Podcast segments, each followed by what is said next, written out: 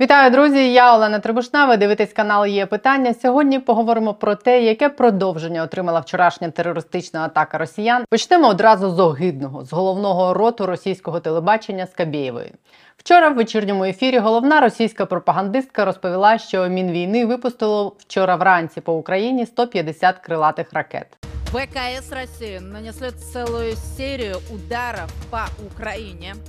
Стратегические ракетоносцы осуществили пуски не менее 150 крылатых ракет. Удары продолжаются и прямо сейчас. За офіційними даними нашого генштабу, цю карту вчора оприлюднив залужний. Росіяни запустили в бік України 84 ракети. З них 43 було знищено. Якщо Скабєєва не бреше, з нею це буває звичайно рідко, але можна припустити, що тут вона посилалась хоча б на якісь дані мінвійни Росії, а не вигадала цифру зі стелі. Так от, якщо припустити, що вона не брехала, то з випущених росіянами 150 ракет до нашої території долетіла приблизно половина. Із тих, що долетіли, половина була знищена нашими збройними силами. Інші за логікою або не злетіли, якщо вони зі старих запасів, або впали. Такі випадки ми вже бачили за останні 8 місяців. У вересні на голови мешканців Ставропільського краю впали уламки ракети «Кинжал». Вона летіла з Каспію, призначалась жителям Кривого Рогу, але вирішила залишитись на батьківщині і впала біля села Кенджекулак в Ставропольському краї. Шестеро росіян постраждали з Росії, як кажуть, з любов'ю. Майже усі вчорашні ракети були випущені не по військових об'єктах, не по командних пунктах чи розташуваннях збройних сил України, що могло б вплинути на ситуацію в зоні бойових дій, а по об'єктах цивільної інфраструктури критичного значення по містах. Сумарна вартість цих ракет, випущених росіянами вчора, складає приблизно півмільярда доларів. Ракетним обстрілом Москва не досягла жодної військової мети таким чином. Навпаки, дала Україні додаткових аргументів. Перший дала нам нові аргументи, щоб вимагати від заходу визнати Росію державою терористом, державою спонсором тероризму. Другий зняла питання втоми від України. Як пише сьогодні міністр оборони Резніков, останніми місяцями в розмовах з партнерами українській стороні доводилося шукати способи не допустити цієї втоми в світі від України. Тепер росіяни зробили все за нас. Вони показали, що свідомо влаштовують гуманітарну кризу, яка вдарить не тільки по Україні, а по всій Європі. Знищення Росією української інфраструктури напередодні зими, якщо нам де допомогти це зупинити, може потягнути за собою низку проблем від холоду до нестачі води і їжі, що спровокує нові хвилі біженців в Європу. Звідси третє, це дає нашій владі нові аргументи, щоб пояснити заходу, чому додаткова і головне інша допомога і зброя нам потрібні зараз, а не в перспективі кількох місяців чи років. Видання Foreign Policy пише сьогодні, що після вчорашніх ракетних обстрілів спікер нашого парламенту Руслан Стефанчук надіслав керівництву американського конгресу оновлений список озброєння, яке просить терміново Україна. Першим пріоритетом в ньому значаться наземні системи протиповітряної оборони на САМС для захисту критичної цивільної та військової інфраструктури від крилатих ракет. А також американські комплекси тактичної протиповітряної оборони СІРЕМ, які дозволять захищати міста і важливі об'єкти, як от електростанції від атак крилатими ракетами та дронами камікадзе. На зберігання армії Сполучених Штатів є великі запаси таких систем, які залишилися після виведення контингентів з Іраку та Афганістану. Щодо систем НАСАМС, то країни НАТО і так передають нам їх, а також німецька РСТ. До вчорашніх і сьогоднішніх терактів йшлося про максимум 13 таких систем. Кілька з них мають прийти найближчим часом. Німецька система протиповітряної оборони АРСТ, як було заявлено вчора Берліном, надійде буквально днями. А перші дві батареї на САМС мали надійти до України протягом двох місяців, так заявляв минулого місяця Білий Дім. А решта поставок, які були озвучені з цих 13 до вчора, були взагалі віддаленою перспективою. Приміром, ще три системи ППО АРСТ німці планували передати нам лише наступного року. Можливо, зараз ситуація зміниться. Далі в списку, який передали Конгресу США, винищувачі F-15 і F-16, які потрібні, щоб Збройні сили України могли забезпечити безполітну зону. Про необхідність передати Україні нарешті ці винищувачі, про які йдеться, здається, від самого 24 лютого, вчора публічно говорив в американському ефірі колишній головнокомандувач об'єднаними силами НАТО Джеймс Ставрідіс, чотиризірковий адмірал ВМС США у відставці. Він аргументував це тим, що можливості Путіна звужуються, тому він вдасться до того, що спрацювало в минулому: знищувати країну, як росіяни це робили в Сирії, влаштувати Алепо на Дніпрі. Тому закликає генерал час дати українцям високоефективні реактивні літаки, щоб вони могли закрити своє небо самі. Далі в цьому списку, який передали конгресу вчора, далекобійні ракети для Хаймарс, Атакамс і ударні безпілотники Grey Eagle.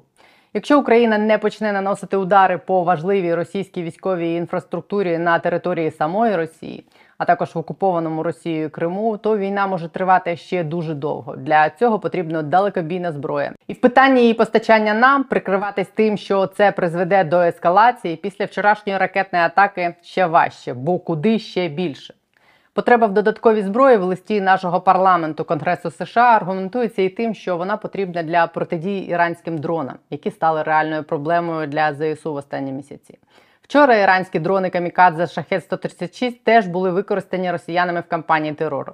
9 із 12, за даними нашого генштабу, збили. Сьогодні за допомогою іранських дронів росіяни атакували Ладожинську ТЕС на Вінниччині, а минулого тижня дрони атакували Білу церкву. За даними білоруських пабліків, зараз 40 дронів камікадзе перекидають у Білорусь. Іранські дрони не можуть атакувати маневрові цілі, але дуже ефективні для ураження статичних об'єктів. І росіяни отримали їх у Ірану, судячи з усього, до біса. Їх прозвали літаючими мопедами через характерний звук, який вони видають. І ці БПЛА стали серйозною додатковою проблемою для нашої обмеженої системи ППО. Випускати ці дрони, до речі, під санкційному Ірану, очевидно, допомагають треті країни, продаючи Ірану в обхід санкцій, технології і мікросхем. І зараз Україна намагається надати розголос у цій ситуації, щоб позбавити Іран можливості ці дрони випускати. Але щоб протидіяти вже тим, що росіяни отримали, потрібно посилювати систему ППО. Про що і дали знати штатам зараз, після вчорашньої атаки росіян. Завтра питання передачі Україні додаткових систем ППО буде стояти під час зустрічі у форматі Рамштайну та у штаб-квартирі НАТО. Генсек НАТО Єн Столтенберг підтвердив сьогодні на брифінгу, що завтра на Рамштайні планують обговорити передачу Україні цих систем ППО, як забезпечити постачання цих систем якнайшвидше, як забезпечити навчання і боєкомплект для цих ППО. Росія зі свого боку зараз буде намагатись максимально знищити нашу систему протиповітряної оборони і вже існуючу, і ту, що ми збираємось посилювати. Не випадково новим командувачем операції РФ в Україні призначено командувача повітряно-космічних сил Сергія Суровкіна. Іранські безпілотники використовуються зараз росіянами, зокрема, і для виявлення нашої системи ППО вже просто зараз. Так само росіяни будуть продовжувати свої каральні удари по цивільній інфраструктурі у містах і по об'єктах інфраструктури, зокрема системам енергопостачання. Ставка на ракетний терор, намагання за рахунок мобілізації поповнити війська, повернути боєздатність своєму угрупуванню, відволікти увагу і зусилля наших збройних сил іграми в Лукашенка, сповільнити наш наступ, спробувати повернути ті території, які ми відбили на сході, і втримати південь. Ось цим буде зараз займатися Росія. Чи допоможе Росії ракетний терор повернути ініціативу на фронті і силами запасної армії зробити те, чого не змогла зробити за 8 місяців армія основна? Чи зможе немотивована новомобілізована армія втримати фронт, який не втримала армія регулярна? Найближчі місяці покажуть, але думаю, що ні. І думаю, що так думають і росіяни, які просто зараз активно включили тему Давайте домовлятись. Саме на цю тему давила вчора в ефірі Скабєєва після своєї істерики про ракетні обстріли України. Причому апелювала вона саме до Трампівської Америки і до тих самих скандальних тез, які минулого тижня озвучив Ілон Маск. Нежелание Байдена идти по пути мира вызывает все больше вопросов. В самих США Илон Маск предупредил, что вероятность ядерной войны стремительно растет. Бывший госсекретарь США Майк Помпео назвал рассуждения Байдена о риске ядерной войны безрассудными и связал их с серьезнейшими провалами во внешней политике США. Не мог, разумеется, остаться в стороне и Дональд Трамп. Экс-президент Америки открыто сказал, что именно действия Вашингтона вынудили Путина начать спецоперацию России на Украине и потребовал незамедлительно начать переговоры для завершения конфликта. Ведь боевые действия на Украине могут привести к Третьей мировой войне. За аналогічними тезами в Європі сьогодні включився ще один друг Кремля Орбан.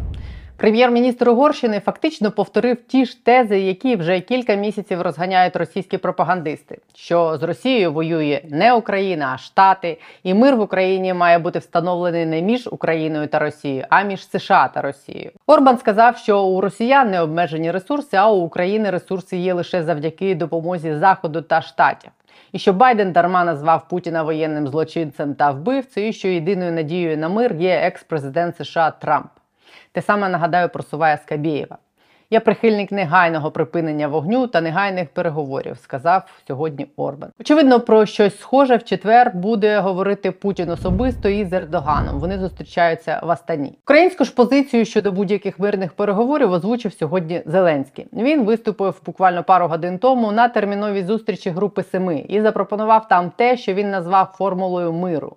Але в цій формулі якраз речі, які мають позбавити Путіна шансів досягти цілей в Україні. Перш за все, визнати, що з Путіним вже немає про що розмовляти, і немає підстав сподіватись, що він буде виконувати будь-які домовленості. Першим пунктом цієї формули Зеленський назвав якраз повітряний щит для України, сучасні системи ППО, які дозволять захистити Україну від головного елементу російського терору ракетних ударів. Другим пунктом цієї формули миру Зеленський назвав сьогодні відновлення територіальної цілісності України та покарання Росії за агресію. Третім жорстку цінову стелю для експорту російських нафти і газу, яка приносила б нуль прибутку державі терорист. І останнім пунктом він назвав гарантії безпеки для України, проєкт яких пропонує зараз Київ. Після вчорашньої терористичної атаки вирогідність того, що частину з того, про що просить Україна зараз, захід виконає, зросла. Наскільки покажуть найближчі дні, і від цього буде залежати наскільки важко нам буде витримати нові атаки ракетних терористів, і як довго наші ЗСУ будуть перемолювати цей другий склад колись другої армії світу. Найбільшим тупіком в цій картині виглядає, як і раніше, що буде робити зі своєю неминучою поразкою Путін. Ще недавно, поки він не оголосив про мобілізацію, він, мабуть, міг поставити крапку у війні, вийти до росіян, оголосити що-небудь перемогою, і більшість росіян це проковтнуло.